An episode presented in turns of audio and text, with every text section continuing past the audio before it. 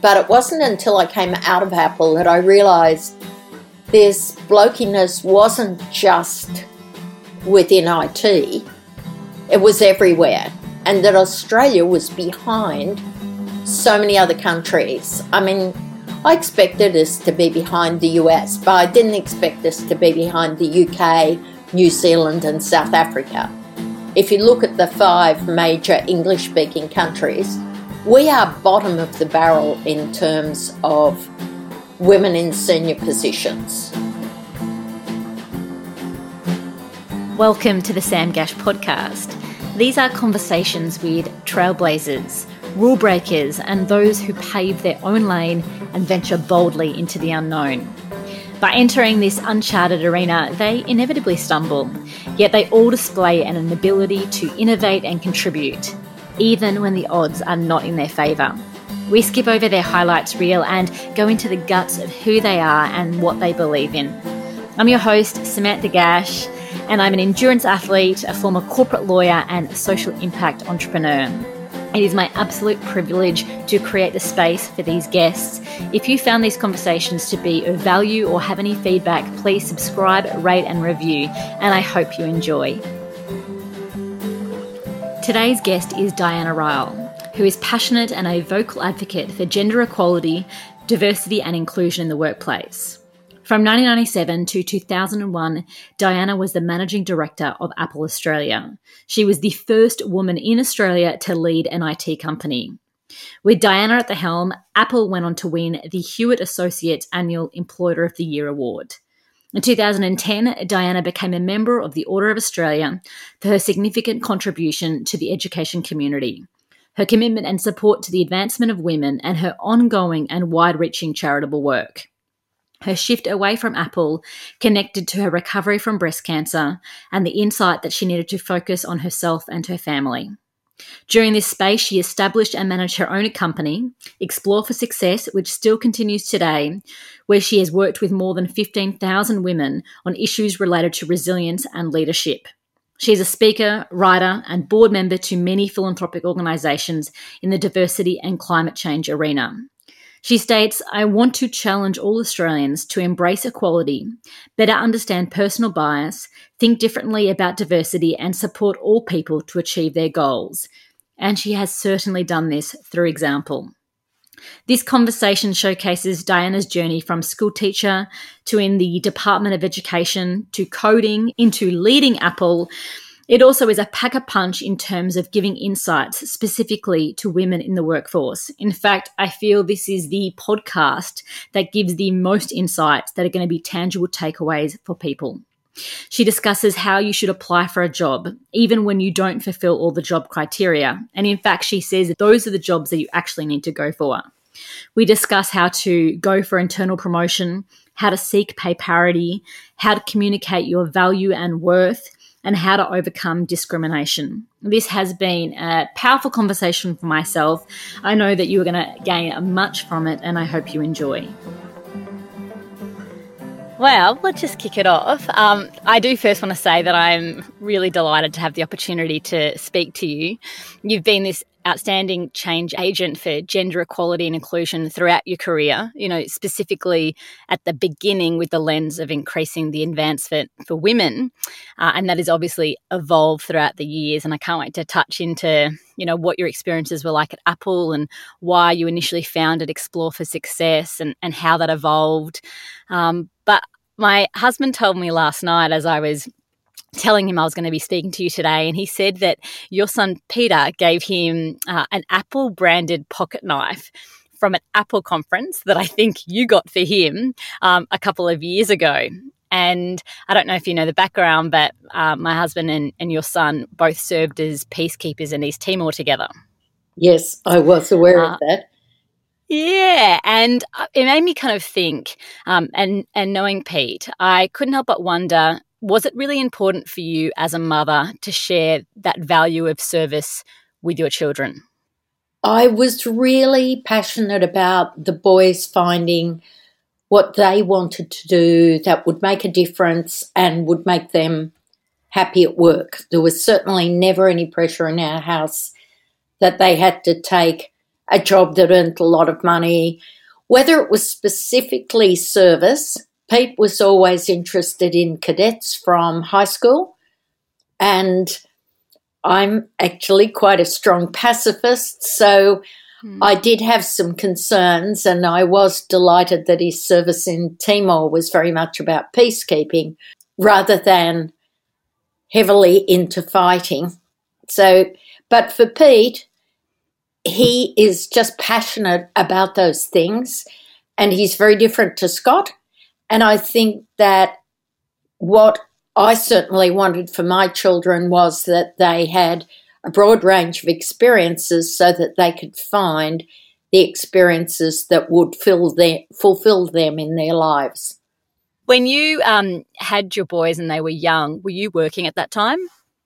I'd started working at the Department of Education and then I got pregnant with Scott. And I really decided that a government role was probably not an ideal balance for me. I'm innovative and creative, and if there are barriers, I'm inclined to work around them. And so mm. the structure and procedures of working in the Department of Education, I found that the work you could see things that needed to be done and you couldn't necessarily get them done. So I knew when I had Scott that I wasn't going to go back to the job in the Department of Education. And so then I had some decisions about what I would do. And I really smile now that what I decided to do was to go back and do my Master of Education at Sydney University. And I started back there at the very date Scott was due. And I shake my head and think, what on earth would make you think that you could go back and do a master's degree with a brand new baby? But I had lecturers who were very broad minded for that time, because this is 75, and they supported me in every way that they could. And Scott came to lectures with me, and if he was noisy, I would take him out, but a lot of the time he spent sleeping in his basket. I then did some part time work at TAFE. I did some fill in work at high school teaching, which was my original role. And of course, then I had Pete nearly three years later. And really, I didn't get into back into the workplace until uh, Pete was about three. So, mm. uh, yeah, I did some odds and ends and I kept up with my work on the degree and I kept up with some part time work, but it wasn't seriously my career. And then one of the good things about taking leave around children is it gives you an opportunity to stop and reflect and say, well, what do I really want to do? yeah, did that time as having, you know, two young boys, you know, you've been working as a teacher, you got your master's with that space. Um, not that, I mean, that space gets filled very quickly, but obviously it's not in the workforce. What were the thoughts that you had about the role that you wanted to play in the workforce? I'd had an opportunity. I started out as a teacher, and when I got married and we moved to the US, they wouldn't let me teach because I wasn't a citizen which I found confronting. And so we were at Penn State University, which is really a university town. And I knew that if I couldn't work in the high school, then it was either retail or the university. So I went around various departments within the university to seek any kind of employment at all.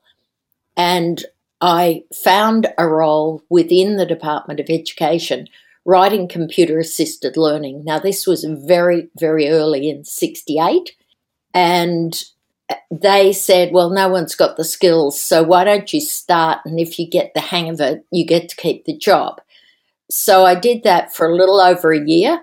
And I learned a lot about computer programming. I went back and did some postgraduate courses at the university.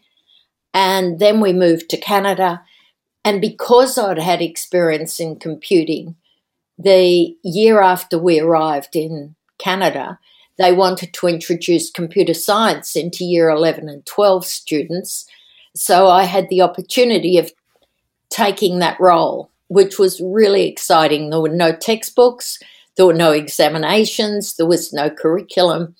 So it was really green fields, total open spaces to what I did with these very bright year 11 and 12 students. And that really triggered my interest in computer science and what it could do. We moved to another town in Canada and I continued. So I had, by the time I came back to Australia, I had nearly four years of computer science. And when I got back to Australia, uh, they weren't teaching computer science in schools at all, which is how I ended up applying for a job in the Department of Education. So, having decided I wasn't going back into schools and that I wasn't going back into the Department of Education, I really had to think about what did I really want to do. And I was passionate. I'd done quite a bit of coding as part of my roles and teaching coding but I didn't really want to do that. My fascination was how technology was going to change our entire culture. And so I would kind of sit there wondering, how am I going to get back into this? What's happening? Because there wasn't a lot happening in Australia at that time. And a small ad appeared in the paper for a full time hotline systems engineer. So I applied and sent him my CV. And I got an interview. And when I got in there, I said, actually, I don't want full time. I'm certainly not a systems engineer and I don't want to do hotline work, but let me tell you what I've been doing. And he called me back and said, Well, you won't get that job, obviously, but we have got a training room and we'd love you to come in and offer training courses to people. They could be business, they could be education, on how to use computers uh, in a productive way. So that was my strong start into IT. I had no particular qualifications in IT. I had a Bachelor of Science in Maths and Stats, and I had a diploma in education. So I look at it and I think, what a fortunate time it was. And when young women speak to me, I say, look for areas of growth, look for places where there aren't masses of qualified people because you'll get more opportunities. Things grow quickly, you get more opportunities to be promoted, and people aren't as um, hesitant about you not having 10 or 20 years' experience. So that was kind of my entree, and that company was called Electronic Concepts and had the distribution rights for Apple in Australia before Apple came into Australia. And then a couple of years later, Apple arrived in Australia and I transferred my role over there and started at Apple at, as an eight to 10 hour a week trainer on Apple products. So was right at the bottom. Oh my goodness. There's a, there's a lot about that that I'm thinking. And the first thing is when you were looking at that job description and there was a lot of things that you didn't tick in the boxes of I don't want to work full time, I don't particularly have the skill sets that they're asking for me to have. What made you feel still compelled to give it a try? Because I a lot of women that I speak to, um, and you know, there's a lot of studies that women feel that in a job application they need to tick all the boxes, where versus you know more men will be like, oh, I have three out of seven of the qualifications. Let's just give it a try. So there weren't many IT jobs for a start. And my view is you break up what you want into small goals. And my first goal was to get in front of the guy. You know, and so you put in your CV and you express enthusiasm and, you know, that you really want to talk and you want to have this opportunity, you know, that you're really interested in the role. And I find, I agree with you totally. There's lots of research that shows women feel like tick at least eight or nine of the points, preferably the whole lot, I have had someone, a man who came into one of our courses, as a presenter, and he said the lowest I've ever been was I had about 20 to 30% of the mandatory requirements. And he said, then I just spoke yeah. to friends about the vocabulary, the language. I Googled, I, you know, I just got myself up to speed that I could, although I couldn't show experience, I could show uh, a passion, enthusiasm to learn and to be a part of the project or the job or whatever it is. And I think a lot of women do sell themselves short. I mean, if you've got 100% of the qualifications, the job is probably not a stretch. Yeah. And it's the same thing on promotion. If you're within the organization, if someone offers you something that you can say, yes, yes, I can do that, I can do that, uh, what are you going to learn in that new role? You know, it's not different enough. And that doesn't mean you always have to climb upwards, but, you know, each job should be broadening, deepening your skills, whether it's skills in leadership or skills in creativity, whatever it is. But a new role should be a component of it, kind of 40% of it should be wow, I'm learning, this is exciting, this is, you know, I'm moving forward. Now I've got new things that I know and I can offer when I want the next role.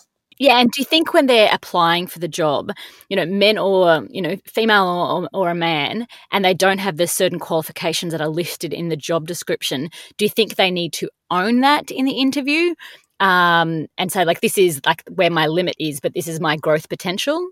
Giving a totally balanced scorecard puts you in a really weak position because the men you're up against won't do that.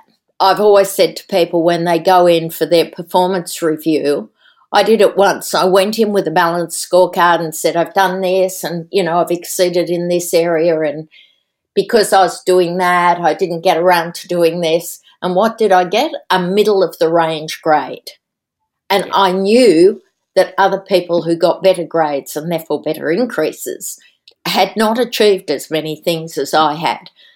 So I say that it is, you don't want to lie in an interview, but stress what you can do, what you know, and your passion to learn and excitement at the opportunity.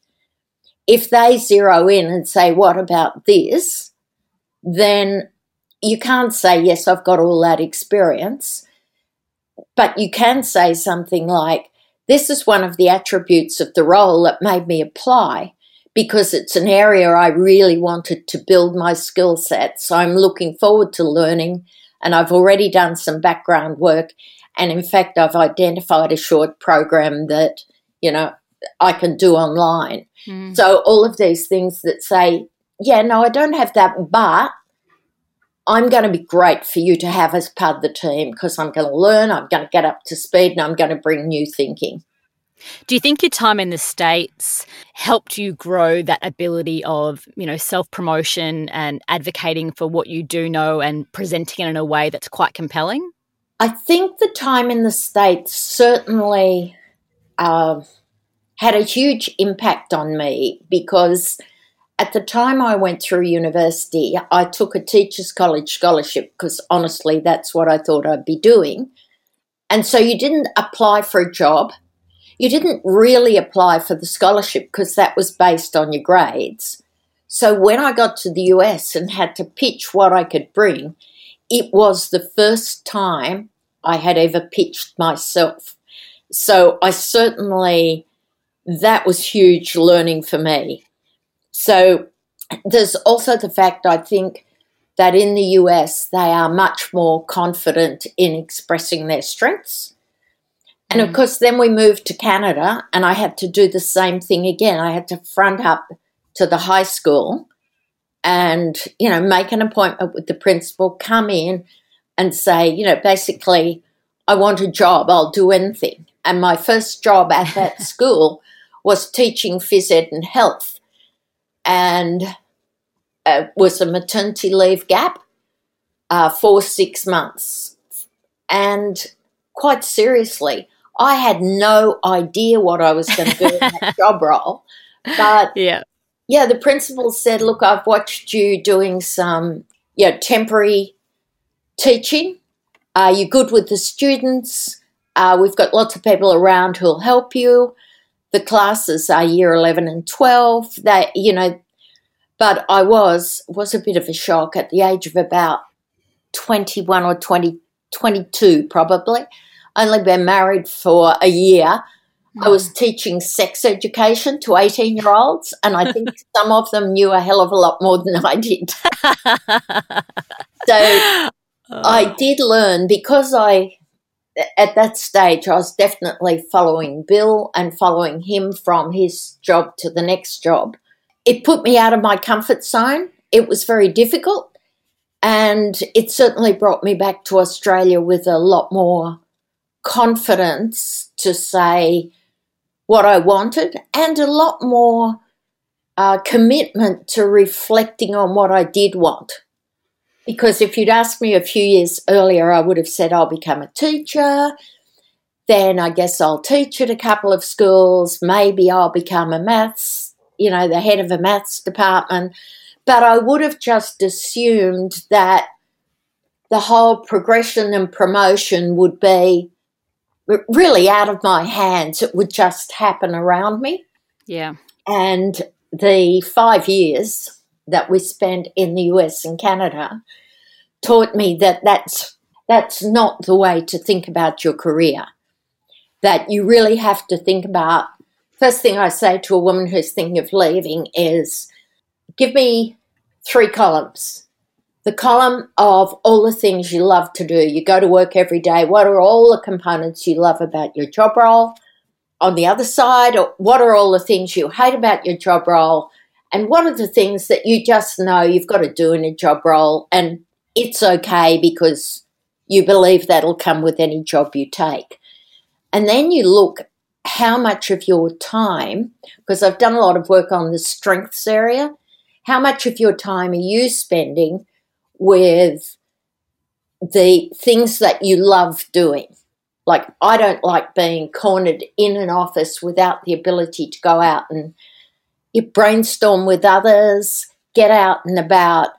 That's one of the things that makes me feel good. So, when we look at our last three months, the thing I found most difficult was not the actual coffee, but the cups of coffee where you sit and talk about whether it's current affairs or whether it's new opportunities and all of those things are things that matter to me. Yeah. Whereas for other people, there may be other parts of the job role that are actually a lot more important.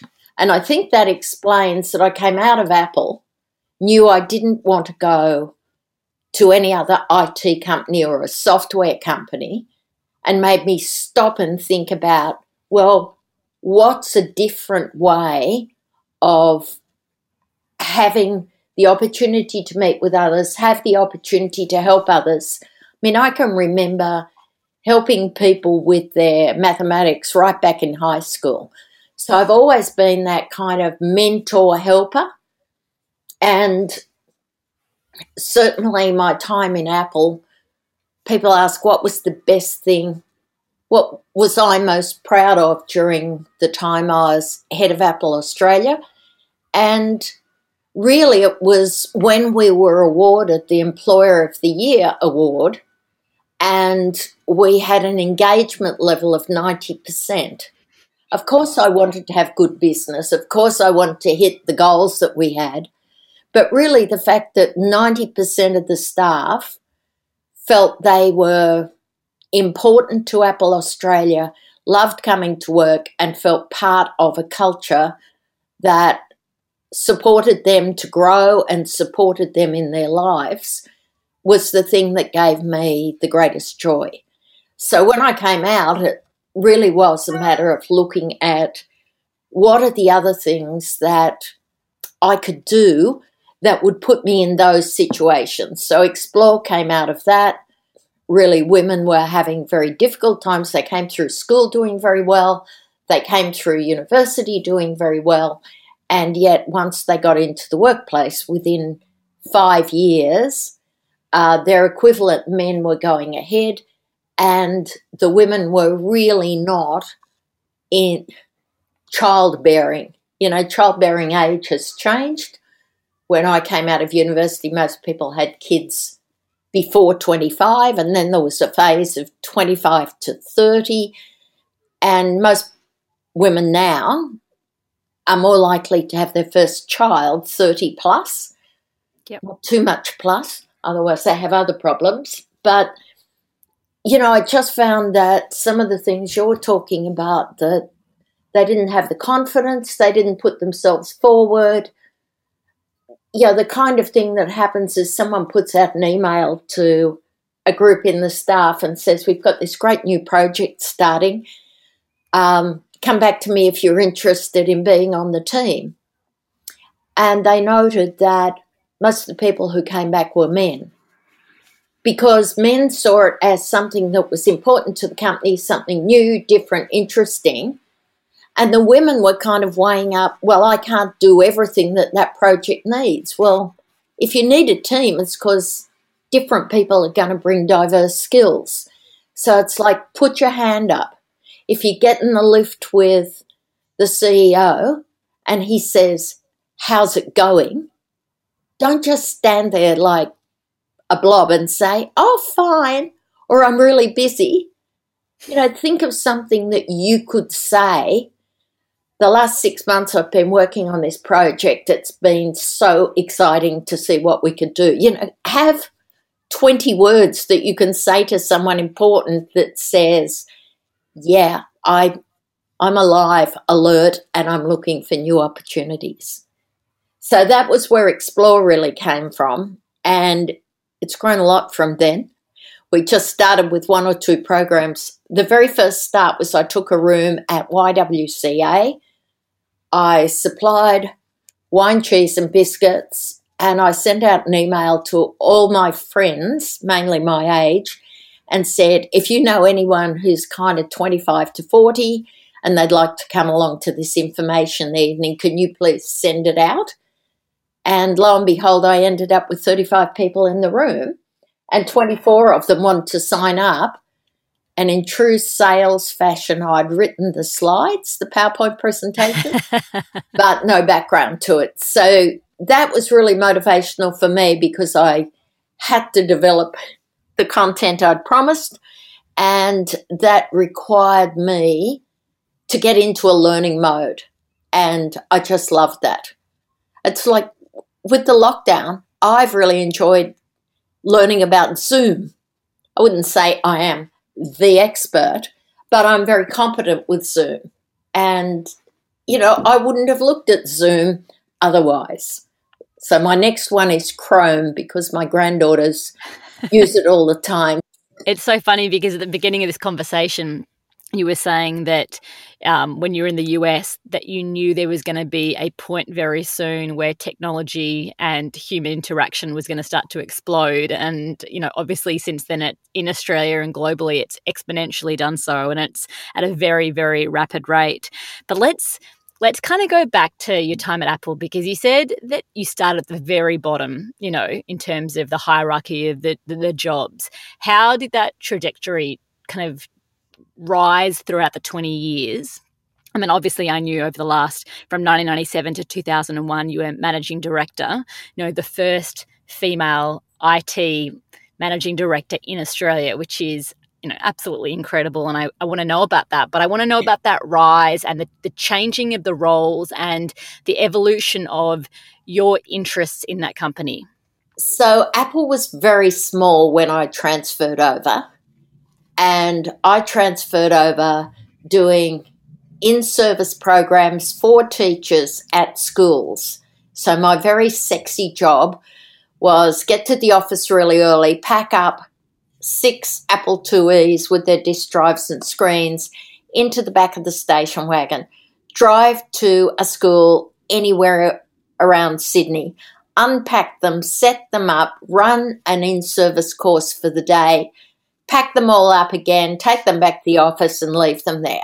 So that was the caliber of my job, but it was exciting because I was working with often teachers from multiple different schools and talking about how to take computing beyond teaching basic programming mm. and how things like word processors and spreadsheets were going to make a difference to how they could teach maths or how they could teach English. And so that was that. Then I realized there were a lot of programs available uh, that you could use in a classroom, but there was no nice, neat directory. So I started in my spare time and I typed up the entire software directory, and that would have been 85, I guess. And we published it and we sent it out to schools free of charge because Apple was trying to gain more inroads into the sales of computers into schools. So, with that, I kind of evolved into a marketing arm as well. And so then we'd start mail outs and newsletters out to schools. So I became the K 12, the school's marketing manager. And then that evolved because so much of that was also about selling, although I didn't want sales on my card. So then I became, you know, looking after sales and marketing for all of our school business, and there was someone else looking at university business. And then that grew because Apple's sales into education, schools and universities, was about half of our revenue then. So I was responsible for quite a bit of revenue. And then gradually, the woman who was running the university one left. So I took over that part as well. And then I took over the whole education, sales, and marketing, and that allowed me to have other people in sales and in marketing. So by 92 or 3, I guess, I was responsible entirely as the director of education and totally responsible for all of our activity to encourage educators to use Apple products as opposed to other products. You know, I'd do I'd do the tender documents, I'd speak at conferences, I would work with university people in the IT departments. So that that kind of grew into that role. Then um, then I had a very interesting time, which would have been about 94, where we had a division looking after education, which was mine, and a vi- division looking after business, which was another guy. So he had corporate, small business, etc. And it was a nice, easy division. And the CEO, who I would say wasn't a keen supporter of strong women, uh, decided to combine the two divisions and he decided that the guy running business should run it. Mm. So he took a rather interesting way of telling me that. I was over at a major conference of universities for Australia and New Zealand. He flew into New Zealand uh, claimed that the only time he could talk to me was basically in the hour before I was doing the closing address. And in that, he told me that I didn't have the job. So, and then I went and did the closing address. So it was a rather difficult time. You know, it's obviously like political power play by coming to, you know, confront you with that information just before you have to be on representing you know the company at that point in a very public setting you know what do you think he was hoping to achieve by doing it then as opposed to back in the office or uh, on more neutral ground i don't think he personally liked me because I would call out things that weren't fair. I I was doing really well, and the person heading the other division was definitely his uh, favoured employee. So he wanted to hit me hard. I think he probably hoped I'd leave. And part of me was ready to leave, but I came back to Australia and Bill and I spent quite a bit of time with some red wine. And he'd offered me a more junior role, reporting to the um, marketing director, who was a guy that was generally poorly respected. And he said he would keep the same salary and I could keep the same. Uh, no, he didn't say that at first. I could keep the same salary, but I would report into the marketing director. Hmm. And I was able to use some connections I had in the US to get some more insight top down on him. And it appeared that a number of the things he was doing, the US wasn't happy with. And you know, maybe he wouldn't be there for a very long time. And I decided, however bad it was, I was going to give it six months. And so for six months, you know, I moved out of my office. I moved into a, you know, normal uh, little cube that you had. And I reported into the marketing director, whose first message to me was, I define the strategy, you'll do as you're told. And I just decided I could hang in there for six months. And the CEO, just to make things worse, used to pop by my office and say, How's the new role going? um, just, just, a little so uh, a kick in the guts every now and again. every so often, a kick in the guts. The marketing director, every so often, a kick in the guts. What I didn't realise was that my team, which numbered about 15 around Australia, wrote a letter to the US explaining why this was a bad idea and how poorly it had been done and how our education customers felt about it. And they all signed it. They didn't tell me because they knew I would say, don't do it, because it could have put their jobs at risk and they sent it off to the US, to the head of Asia Pacific. And I think that probably was the nail in the coffin for the CEO. Now, of course, it filtered back through the top group of Apple in Australia, and they were furious and they thought that I had orchestrated it. But I had not orchestrated it and they didn't tell me because they knew I would say, don't do it. It's too dangerous for your careers. So the CEO left and we had a replacement CEO from the US who came in and said, Di, I just want you to keep doing what you're doing and keep me informed on what's going on and make sure that I know what the education market needs while we look for a new CEO. Now, I've got to admit, I took a deep breath and talk about being a, a stirrer. I applied for the CEO role. yep. Uh, of course, I didn't get it. I knew I wouldn't get it, but I wanted them to know that I this had been a mistake to demote me and that I was still very keen on my career.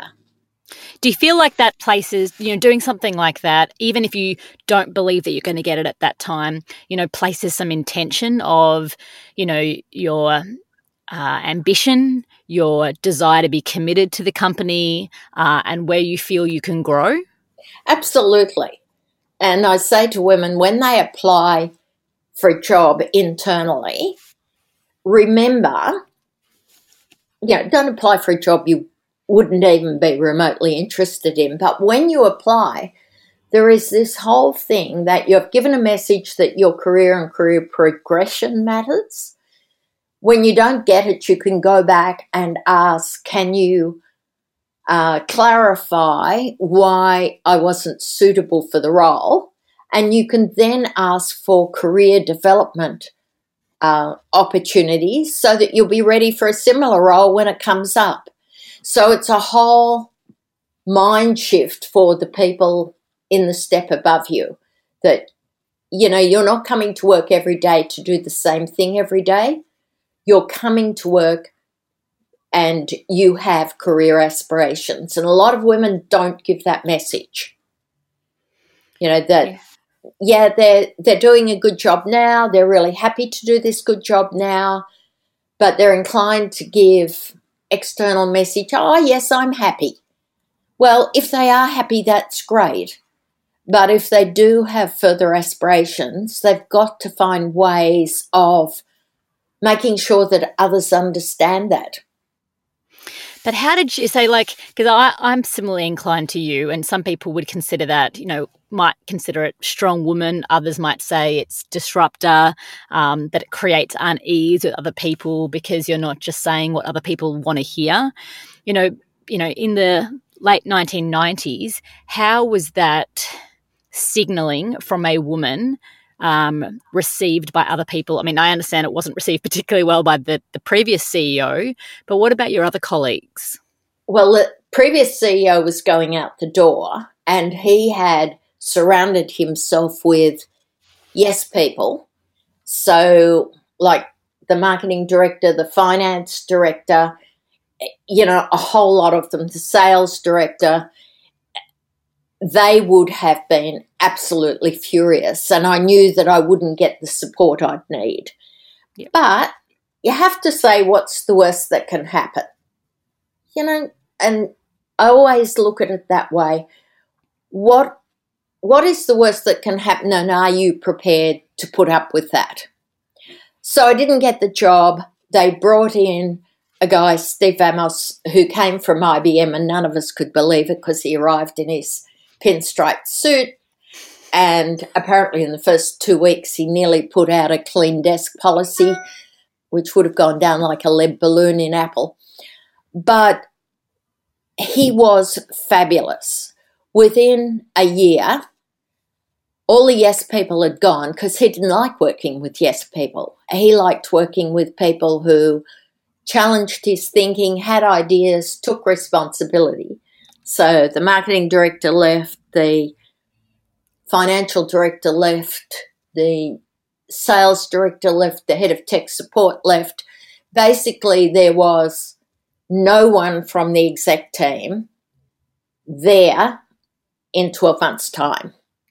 And he took me aside and he gave me two very strong kind of communications. He said, There are people, a number of people in Apple who are scared of you.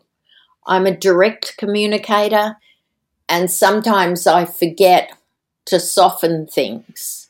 So I don't necessarily say, Hey, Sam, did you have a good weekend? And he said, you've really got to look at your communication style so that more people don't see you as a threat. And one of the things I learned was I really started to watch what did I say to people. So if I went into someone who is working on a project, my natural style is to say, How's the project going? If someone is a little hesitant, if you're more senior, their natural assumption is she thinks it's not going too well and they're inclined to move into a defensive mode. All I had to do was change and say either I'm writing a report or I've got a phone call into the US tomorrow or later this week. Can you give me an update on how that project's going? And all of a sudden, you get a different response. Can we explore that softening? Um, concept a little bit further because do you think that's something that he would have said if he was speaking to a, a, a, male counterpart who also had a quite a direct direct style of communication do you think the advice to that person would have been you know you just need a little bit be a little bit softer with the team to be well received Actually, I think he would. Okay. He's the only person that I've ever worked for that I would say was gender blind. Okay. So, yeah, most other people I would say no, it could have been a gender specific thing, but in this case, it wasn't. And it wasn't so much about softening. He just said, You've really got to look at why are people scared of you? And it really came through. I had a wonderful executive assistant who could well have been the CEO. And I was able to talk to her about it. She stayed with me when I was demoted. She said she didn't want to go with one of the other directors. She decided to stay with me. And so I was able to really find out that his feedback was right. Mm. The other piece of feedback he gave me, which was also right, was he said, Di, it's okay to be wrong. It's okay to not know the answer. It's okay to say, Can I get back to you? And I'd been under so much pressure, and a lot of women feel this to be perfect. Everything has to be perfect. Anyone, if you're ever found not to know something, um, you know, that means a total failure. But nobody knows everything. So he said, you know, if you're having a problem with something, come and talk to me about it. And the thought of being able to go to my managing director and say, I've been working on this and it's just not working. Have you got any ideas? Was totally so far out of what I'd experienced at Apple previously it was like a huge shock, but a really nice shock. It's something he moved on and he went to 9MBN, not NBN, 9 MSN? What was it? Well, yeah, MSN. And he was extremely well respected there as well. And then he moved to Microsoft and if you looked at Microsoft Australia at that time, oh, he went to he went to Apple Asia Pacific first. That's right, bit out of order, but he ended up at Microsoft, and he put in two females as managing directors of Microsoft in Australia. When he left Microsoft Australia and went to Microsoft uh, Asia Pacific, there was Pip Marlow, who's now well known around the place, and the other one, whose name refuses to come, but we'll come back later, uh, has been the CEO of realestate.com. So he put in two women. He hired one of them when she was five months pregnant. He put two women in as MDs. He took one of them up to Asia Pacific with a promotion and both of them have thrived after they left Microsoft. So he took the view that I needed to grow beyond education and learn a whole lot of different things.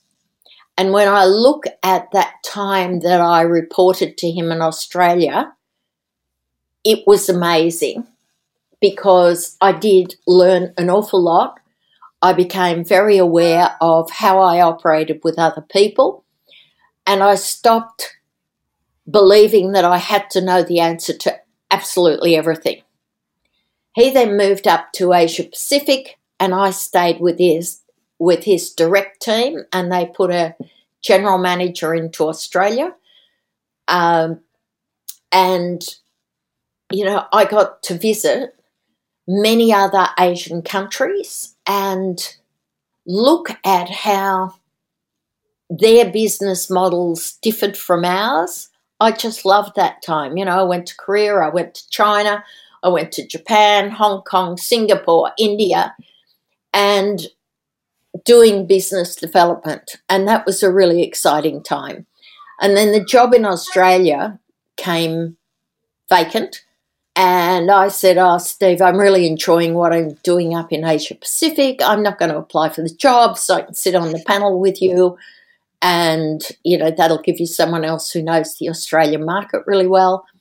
Anyway, we got down to a short list of two, And on a Friday afternoon, where we were going to make the decision about which one, he said, Di, I think you'd be better than both of them. Go home this weekend, think about it, and come back and tell me if you're going to take the job. It Was the long weekend after the long weekend. And I really sat there and thought, right, I've enjoyed what I'm doing in Asia Pacific, but what I miss is the opportunity to really be involved in projects and see where they go to. So I came back and said to him, Yeah, I'd like to take it. And so that was my interview procedure for Managing Director of Apple Australia. And I loved it. I loved the fact that uh, I had a reasonable amount of autonomy. I was able to really take my own philosophy, which is people need to grow and develop. You know, you can't just leave them sitting where they are. So, as it was very blokey, as you'd imagine. And I had a guy from sales who moved in to be our marketing director, and he pitched me really solidly and said, Di, you don't need a marketing creative guru. You need someone who can bring the team together. We've got plenty of creatives. You just need someone who loves the people and brings it all together. And eventually, after two rounds of pitching, I, you know, I said to him, okay, but I need to talk to the other people on the exec team. And when I spoke to them, he'd done a really good job of lobbying all the other people I was likely to ask. And so he got the job and he was great. And when I got breast cancer, he was the one I job shared with. And when I stepped down because I decided to put a little more balance in my life. He was the one who got the CEO job, you know, the managing director job. So, you know, I felt really good about that. Here was someone I had absolutely mentored up the line and into the top position. Yeah, there's definitely a couple of things that come for me out of that. You know, the, the first thing is you obviously decided to stay even when um, the situation that you had been placed in with the demotion uh, in a not in a toxic situation as well, you decided to write it out for six months. And I think there's a lot of people who, if you know, there will be some people who just stay for way too long when things aren't great, but there's always the the contrary as well. That sometimes people leave the moment it doesn't work to the way that they want it. And I think it's it's a great piece of advice of you know putting a time limit on um, to see how something's going to play out before making a reactive emotional decision. And the next thing is obviously changing, you know, you can't stick in the same paradigm um, if you want to kind of rise up the ranks as well. You actually have to put yourself into different um, roles and responsibilities in an organization to test out your understanding of the company as a whole. Absolutely. I mean, it's really bad form, I think, when someone tells you that you get some bad feedback, uh, that you just throw in the towel. You need time because you're exactly right. The first thing is a very visceral emotional response. Mm. I've been hurt, I've been wounded, I've got to get out of there. Can you imagine the embarrassment? And I certainly did find it embarrassing. But you have to stop and think. And I didn't want to go and work for Microsoft and I didn't want to work for IBM. And so you looked around, and that kind of helped when I left Apple, you know, years later. I was very clear I didn't want to work for another computer company. There was Apple, we always affectionately said we weren't just leading edge, we were bleeding edge. You know, things when Steve Jobs came back and brought out the first iMac, with no floppy drive and just a CD drive, everyone was just like, well, how do you save anything? What do you do? Well, you know, you take a floppy drive out and you give it to someone else and then they put it in their machine. And he said, oh, they'll all be networked. And that was true. I mean, that's how things happened. But it wasn't where we were at the time. Networking wasn't very strong then. So, you know, if you've worked in a company like Apple, which is innovative, creative, and exciting, there was no way I would have gone back to something that was much more steady.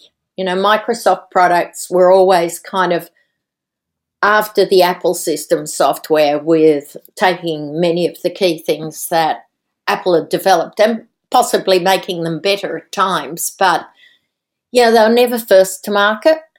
We were first to market with a LaserWriter printer. We were first to market with a Mac that had different fonts and could handle graphics. We were first to market with video on the screen.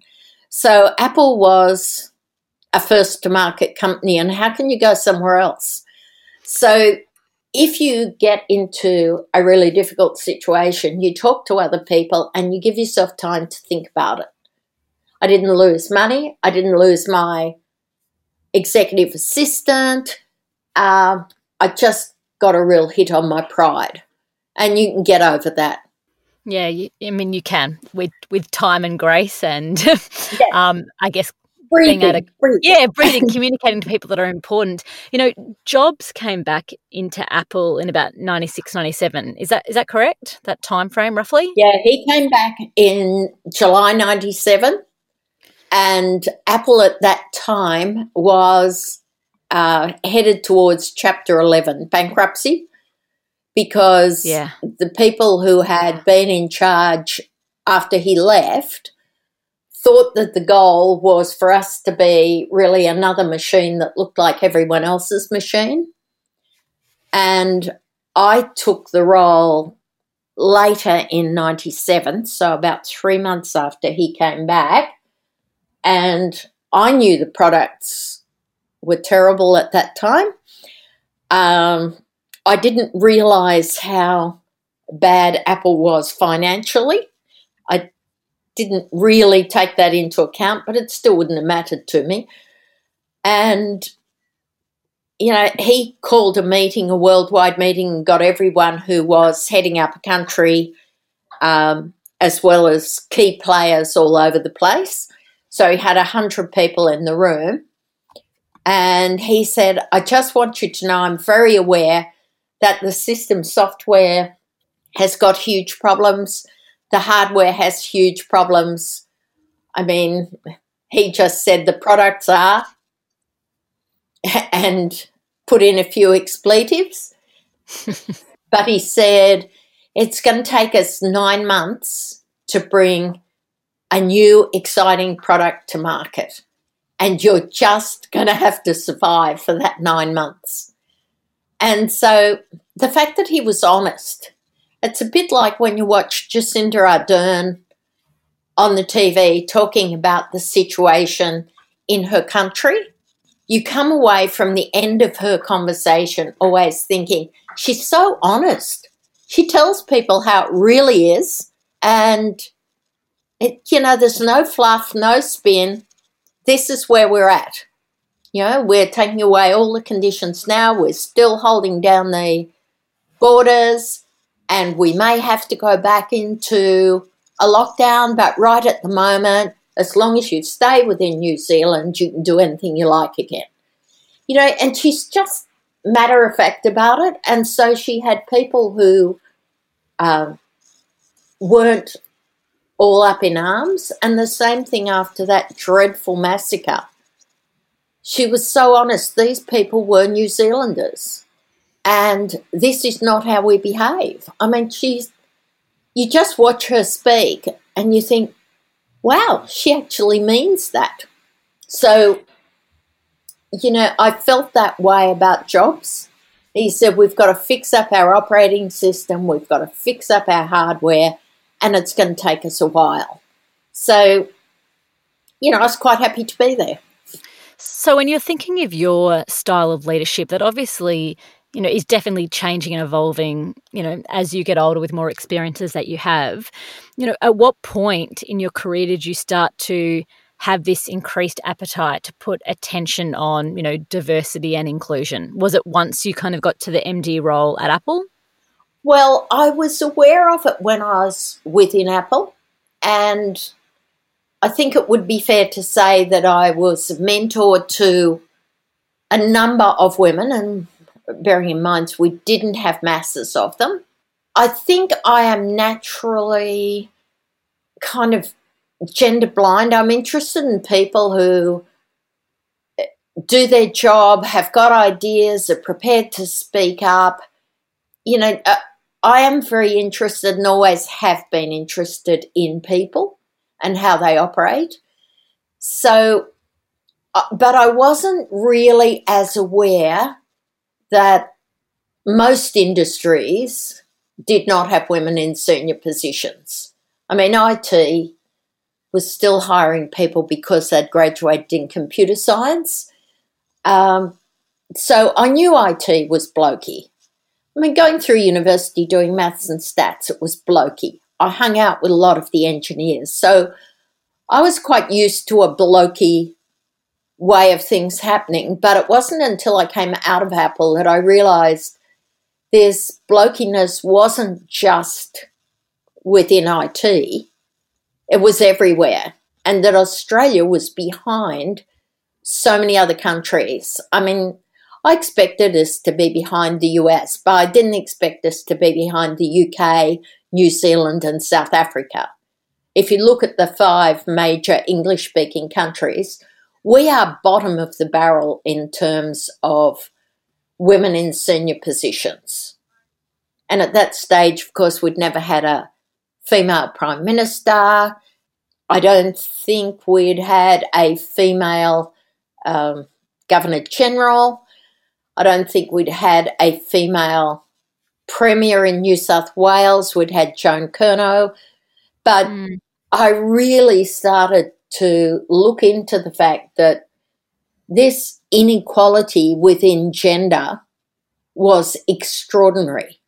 And you can extend that in this day and age that the inequality in terms of racial heritage, gender, all of these things, Australia really isn't high on the list of great great supporters. I mean, if you're a woman, you probably have to apply for an extra 20% of roles to get a job. If you have a heritage of Asian heritage, it's probably about 30% or 40% more. If you are Middle Eastern, it's probably 50 or 60% more. And if you are Indigenous, I believe that's the highest. So these people every day in every way are affected by the fact that Australia has not got over difference. We are not supportive of diversity. And I work with a number of people now who have diverse heritage. They may have been born and raised in Australia, but people look and it's either their name or their face or whatever and it makes it more difficult for them. And so I do some work in that space. Uh, I was very proud that last year I followed through. I'm an ambassador for uh, Honour of Women, getting more women to get more Australia Day and Queen's Birthday awards. And one of the women I had put forward was given an award in on Australia Day and not only that, I've encouraged three or four other people to put forward people for awards. So, put forward women for awards. So, uh, you know, you, we've got to chomp off all these things. I'm also involved with Women for Election, encouraging more women to stand for election. And of course, that's also a challenging thing for them. So, when you when you encourage these women, what's the kind of role that you play in encouragement? Uh, it's normally around coffees and what what are the barriers you're meeting and how are you going about this. Or the other thing that I would say is a strength of mine is I'm a connector. So when someone comes to me, either because they're looking to change a role or what have you, I'll put them in touch with other people so that they get a range of perspectives on how they might go about it. So I have a significant network of people who care about this. it, we, we certainly need more people taking this advocacy role in connecting and, and promotion, not just in gender equality, but obviously cultural and heritage diversity as well. You know, before when you said that when you're at Apple, you weren't, you kind of put down the gender um, or the lack of equality in it because there's less women who are doing computer science at university, so there's less going through the funnel. So there's just more men who are suitable for the roles and you didn't think that that was kind of across the board. Now that you've had your time again, do you wish there were some things that you did when you were MD at Apple that could have encouraged that flow of women coming through that space earlier? I probably could have been more forward in taking speaking engagements. I mean, Apple was full on our offices were at Frenchs Forest. So if I wanted to do presentations and things, it was a matter normally of coming into town. So that'd be half a day. So yes, there are things I could have done. I think I did a lot within Apple. I did a fair amount in education and more broadly across IT. But no, I wasn't really involved in a number of the other things. What, what advice do you give leaders within organizations who are obviously have very high demands of workflow and stresses? How do you um, advise them that they can take a role and a position on you know, gender diversity and, and cultural diversity? Well, their first step is to do it within their own organization. So I suggest to them things like every time they stand up to speak to their staff, what is their message about gender equality? What is their message about pay equality? What is their message about supporting diversity? So I think that is something that they can do that is really a part of their job. Because if they don't support that, they're wasting 50% of the population. You know, it's not that you want to push men down, but it's just there are a lot of women and people of different ethnicity who are very talented. And if you are really only giving jobs for the boys, if you're only tapping on the shoulder when a position comes due, if you're just taking your mates or the mates of mates, you're bound to employ more and more men. So you've got to break away from this idea of the tap on the shoulder for the next job. And in Australia, we were very well known that our board positions were a tap on the shoulder. They, the metrics were some years ago that two thirds of board positions were given based on a tap on the shoulder. Hmm. And people tap on the shoulder other people they've had beers with, they've gone to footy with, they've, you know, they're, they're probably less likely to see the women who might have the right skills. So unless you literally stop and say, no, these are the skills we need for our board, or these are the skills we need for our executive team, you're probably just going to end up with more pale, stale male people being promoted. I mean, and what could be so what can be also compelling is the research behind diversity, and you're probably far more aware of it than me. But do, do you have some studies or researchers that you kind of um, direct people to when you're trying to tell them of the benefits of diversity? Not just we should be doing it, but it's actually a beneficial for efficiency, productivity, you know, profitability for that organisation. So the Chief Executive Women has been very focused on getting that research done and out. And they've worked with Bain, who's very good at research. And yes, there are a number of papers about why diversity matters. Simple things like when you go to market, if all of your applicants or 90% of the applicants are male, maybe there's something about the way you went to market that is making that role not appealing to women.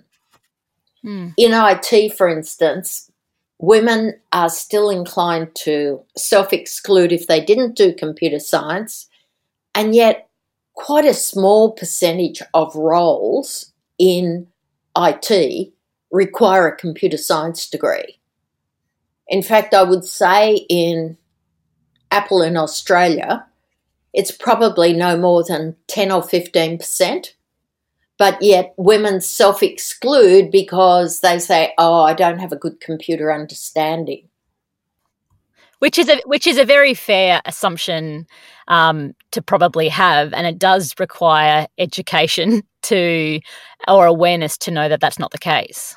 Yeah, I mean, it starts very young with our society kind of implying girls aren't good at maths and being good at maths it, it isn't given necessarily the same imprimatur as being good in the classics or the you know english languages i went to north sydney girls high and just about all the awards at that time went to people who were excelling in languages or English or music.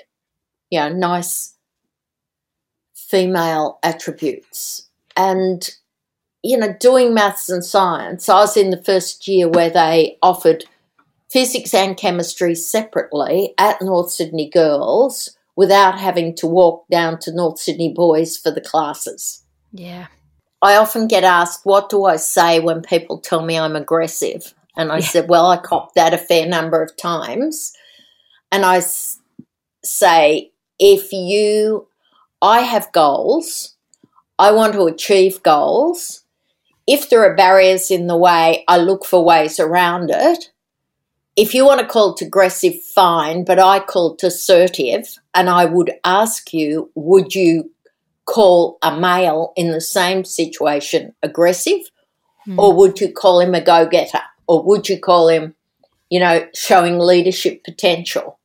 Yeah, it's why I tapped onto that softening thing that we talked about before because, you know, I think we always need to under, make sure that the way we communicate to others is, you know, we, we communicate in a way that's going to have the desired effect while still being true to who we are. So if we have to completely change our style in a way to appease other people, then maybe that's not a great thing. We also have to guide the way of, you know, a strong woman who, you know, maybe might be a little bit abrupt, but doesn't mean that a, a woman who's successful can't show, you know, kindness and grace while still being direct and focused on success and metrics and efficiency.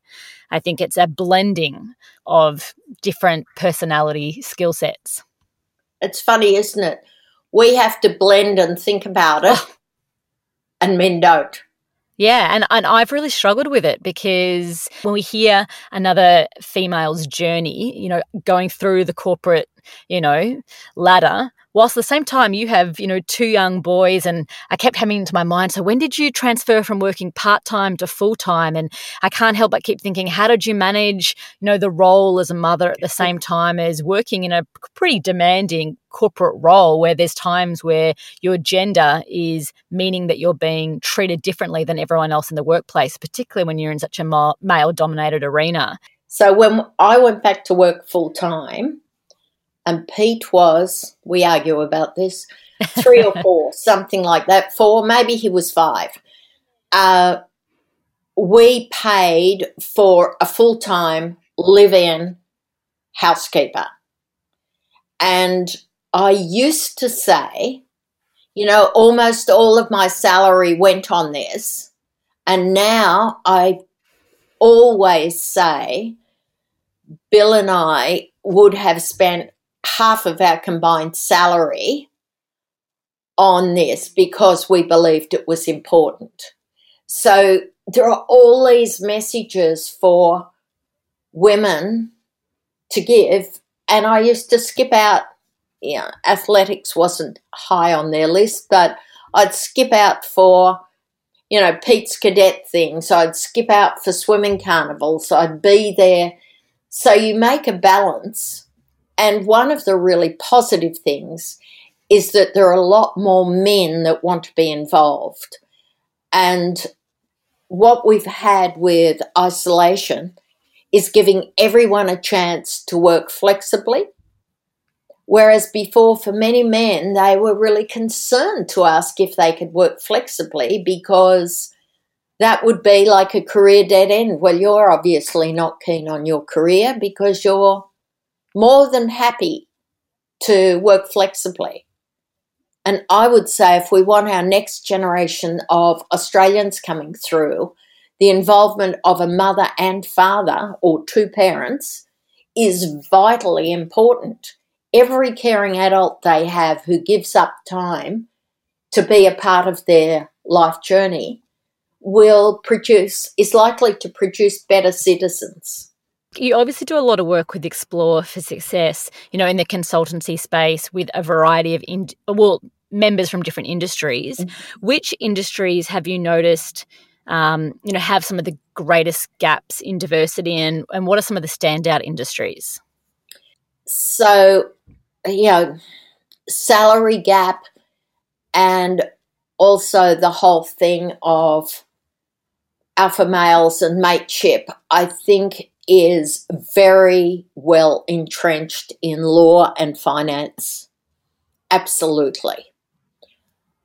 You get some of it in you know, the engineering, the construction, etc.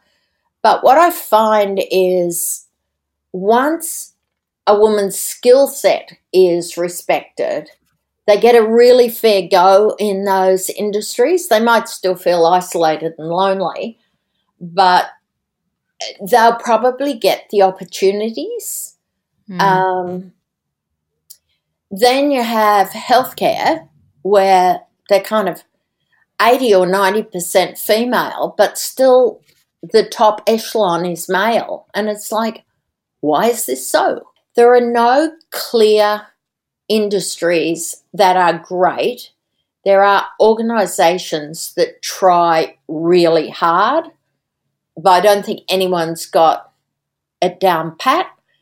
But for instance, there was a group, Tower, Tower Insurance, I think it is, the CEO had always thought they didn't have a salary gap, and then they did the metrics. And getting the metrics is always important for CEOs and executive teams that they get metrics for how their business is going, they need metrics on how they're going on these things.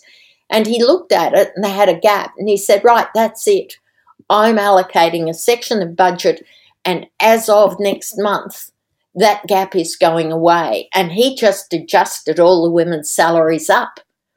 Now, a lot of companies try and do it by saying, oh, yes, we'll do a bit more for women this year. And, you know, it means men get a bit less. I thought it was really powerful that he just came out and said, it's unfair. I'm going to fix it. And then we'll move on from there. You know, it's kind of like you just have to stop and fix it. Yeah, I, I, love it when you know some someone does it with such ease and goes, "Well, this is wrong. What like why make a gradual progression to make this better? Like let's just make it better. Why do we have to have a 2000 and, and you know 25 objective? You know, can this possibly happen quicker, particularly when it's what it should be?"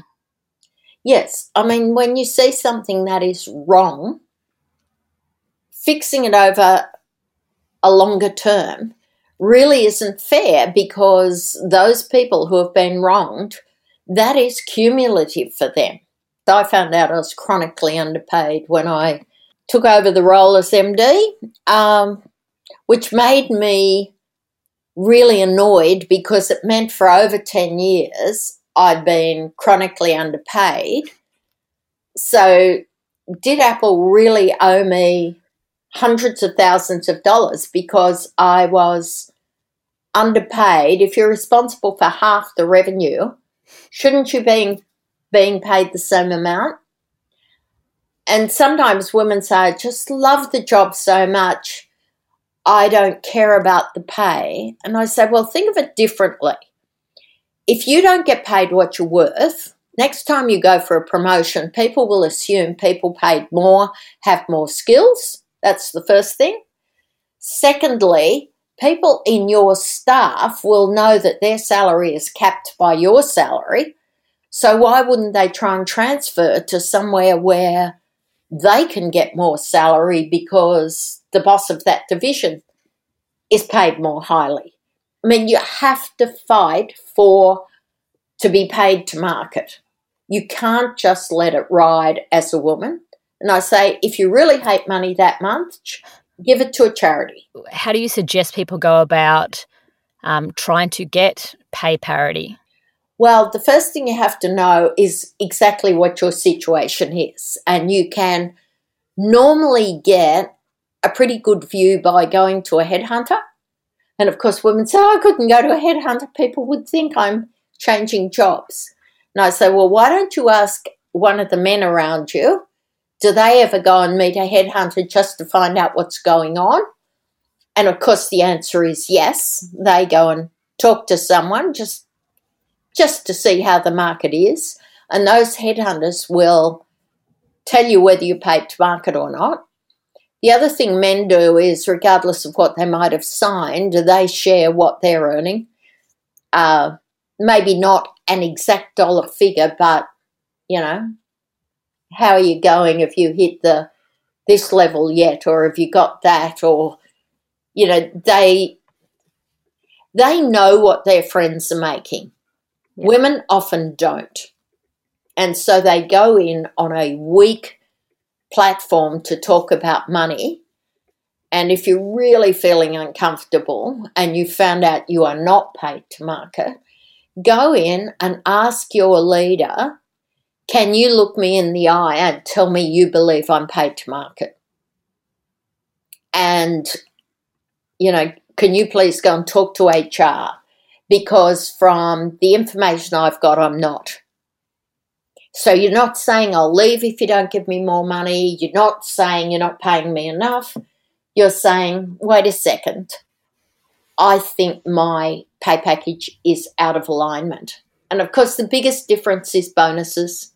Men, even if you've got salary equality for the base package, normally the bonuses are skewed incredibly towards the men, who, of course, every month, every time they're asked, I'm doing a fabulous job.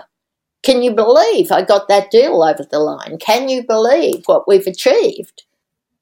And the women are sitting there quietly with their hands in their lap. I wonder what my bonus will be. Again, it comes down to how we choose to communicate about what we're doing. Mm-hmm. And we have to be braver. Yeah. If we want to operate in the business environment, women have to be braver.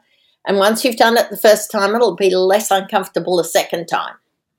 Yeah. I mean, just to go on a slightly more personal note, um, you know, you made mention to it before, but, you know, after years of working with, you know, Apple as it was kind of struggling, you reach the top of the business and then you get breast cancer. What was that period of time like for you and your family? So I went in for my annual checkup and came out pretty sure that I had breast cancer. So it wasn't like I found a lump and then I was nervous until I got it checked. It was in a position that is not easy to feel. And so my whole life changed. So I had to call my executive assistant. I was in no no mood to go back to work at that stage. And I just called and I said, You're just going to have to cancel every appointment I've got today because it looks like I've got breast cancer. And the following morning, I found out it was true. And because they'd taken a biopsy. And therein started a really challenging and fascinating time. So I'd been quite quite involved obviously with the staff with our Apple resellers out in the marketplace, with the press, in PR. And, you know, I was kind of in the press and talking about release of products and on a regular basis. So I had to make a decision was I going to try and cover it up, which a number of women do try and do, or was I just going to say, this is the scene and, you know, you're not going to see me that much. But I was never harassed by the press about having disappeared because they knew I'd disappeared. Mm. And then we agreed with my marketing director that we would job share because I couldn't be there every day. I could be around some of the days. In the end, I basically worked a lot of the mornings except a few days after chemo. But it worked really, really well. And we made it work because both of us wanted it to work. And the whole exec team wanted it to work. So when people say to me, you can't job share, I say, what about the head of Apple Australia? Could you do that job that way? And most people say, oh, no, no. And I say, well, I did for nearly a year. And I got to the end of the time and I'd been working part time and the whole thing had worked really well. But I thought either, like after the last chemo, a couple of weeks later when I was starting to feel better, either you have to come back and do the full job or else you have to get out. And in the end, I decided that although they tell you stress isn't a factor, I decided that I, if I had a short lifespan left, there were things I wanted to do. And I'd already been managing director for four years. Would it really make a difference if I had five years? And how would I feel if it came back and it's like, oh, it's come back again and I really should have done something differently. Um, so I made the decision. I would say it was a clinical head decision, and there was no way of doing it halfway. It was step out of Apple and quit. And it was probably the hardest decision I've ever made because late September I got Employer of the Year, October I was diagnosed with breast cancer. But I just thought I've got to I've got to step out because I wouldn't forgive myself if it came back and I hadn't tried everything. So it was very very emotional. I finished up at the end of 2001 and for the first 6 months of 2002 really I just looked after myself, looked after my health, and wondered what on earth I was going to do because I wasn't that old then. Um, I was 53 and I, you know, as a woman, you've taken some years out of your career. I couldn't see that I was ready to be at the end of my career. So, you know, it was really, really difficult six months. And then I came up with this idea, as I said, for Xplore. And then that's kept me busy for another kind of 18 years. We started in 2002, so it's now 18 years. Uh, nearly two years ago now, I stepped down as CEO. I put in a CEO who'd been working within Xplore for some years, and I'm now the founder and owner of Xplore, but she runs all the day to day business. And it's been a fabulous success. But it then left me in the same situation again of well, what matters now? So I'm really, the equality is really important to me, including the racial heritage equality, but also climate change. I, I just want to see Australia pick up its game in that area. You know, I want to thank you for sharing so much about your experiences with breast cancer and not just how challenging the experience was to have breast cancer and, and the treatment and the recovery, but also that intersection with your identity uh, as a professional in the corporate arena. And I think, you know, not just in this instance when you had breast cancer, I think many aspects of your career have shown that you have pivoted based on assessing your changing values. And I think as life evolves, that is something critical that we all do. And when we make a pivot in our life, whether it's our career or our personal, you know, journey, that is not an easy thing to do. The decision can be incredibly challenging, and the transition from what we do know to what we don't know can be even harder. But I think you have also showcased throughout this conversation and throughout your life that in every new thing that we do, we bring the experiences of our past. You know, you haven't just worked in, in the corporate arena, you've supported philanthropic organizations, um, you've been a speaker, a writer, the list really goes on to where your impact has been, and I have no doubt that you will continue advocating in what you do in the future. Uh, if I go back just ever so slightly, I, I do want to give credit to to what you say in terms of how you use the points of energy that you hold, and I think it's so important for women uh, and the focus of this conversation has been on to women how to best support ourselves professionally, but also personally, and to really do a you know mental stock take um, at different points in our lives of are we using our time in the space that is the most important to us? Absolutely, and for many women, that means making sure there's a piece of the pie for you personally, not just you as a mum, but you personally. And for a lot of women, that's the first bit that gets lost. Yes, it does. And maybe not just a sliver of the pie, but we should give ourselves a decent slice. Absolutely. Absolutely. Oh, Diana, it's been it's been an absolute privilege to be able to have time to, to speak to you. You've got a wealth of experience in so many different areas um, that just gives insights that I think are incredibly valuable for people to hear. So, you know, thank you for giving me so much of your time. Not a problem at all. It's such a joy having read all your background, Sam, and of course, Pete lets me know about Sam and Walesy. Uh, it's a great joy for me to have someone who's just fabulous in their own right to really just sit and chat with. It's very nice for me as well. Thank you. Well, thank you for tuning in to this week's episode of the Sam Gash podcast. Now, I know many people from Melbourne check out this podcast, and like me, we are all in lockdown right now. Um, all around the world, everyone is facing you know this global pandemic differently. But I do want to send my my thoughts to everyone who might be doing a little bit tough right now. Uh, day by day, that's kind of all we can focus on right now. Creating daily rituals, moving when we can in a safe way, and knowing that if we are in this together, we are likely to be far better thinking of you, hoping you are happy, safe, and well wherever you are in the world, and look forward to connecting again with the next episode.